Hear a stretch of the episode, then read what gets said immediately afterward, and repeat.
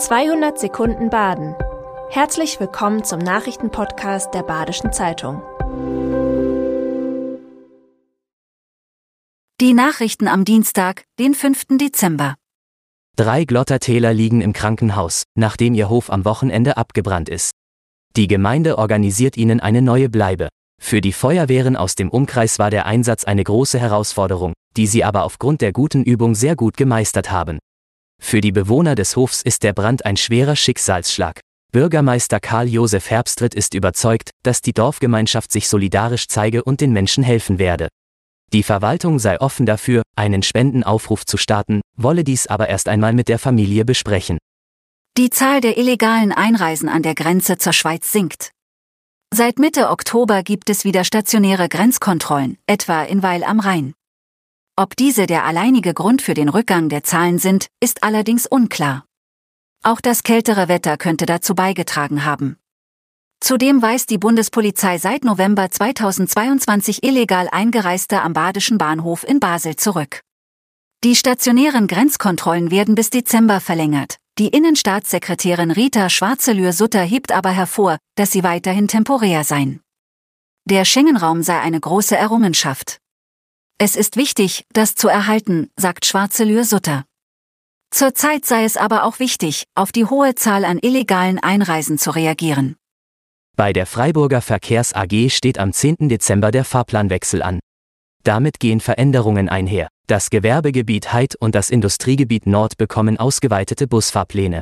Die Tuniberg-Gemeinden werden künftig von einer neuen Buslinie 32 durchfahren. Die fährt alle halbe Stunde von Munzingen über Tingen, Opfingen, Waltershofen und Umkirch zur Padua Allee, wo sie an der Stadtbahn anschließt. So kann man quasi auch zwischen den Ortsteilen pendeln. In den nächsten Jahren soll außerdem auf etwa zwei Drittel elektrisch betriebene Busse umgestellt werden. Die ehemalige Skilangläuferin Steffi Böhler verstärkt das Medienteam des Deutschen Skiverbands. Die 42-Jährige aus Ibach im Hotzenwald war lange Zeit die beste Skilangläuferin aus dem Schwarzwald. Mit der deutschen Staffel hat sie zwei olympische Medaillen gewonnen, eine davon zwei Jahre nach ihrer Krebserkrankung. Seit 2020 hat Böhler beim DSV eine vielseitige Ausbildung absolviert. Nun gehört sie fest zum Medienteam, in dieser Woche wird sie beim Weltcup der Biathletinnen und Biathleten in Hochfilzen aktiv sein, wo auch einige Athleten und Athletinnen aus dem Schwarzwald wieder antreten. Dem Bundeshaushalt fehlen 60 Milliarden Euro im Bereich Klima und Transformation. Das Bundesverfassungsgericht hatte es für verfassungswidrig erklärt, Corona-Kredite für Klimaprojekte zu verwenden. Das sorgt auch in Baden-Württemberg für Nervosität. Landesfinanzminister Daniel Bayas betont, dass der laufende Haushalt des Landes nicht sofort betroffen ist.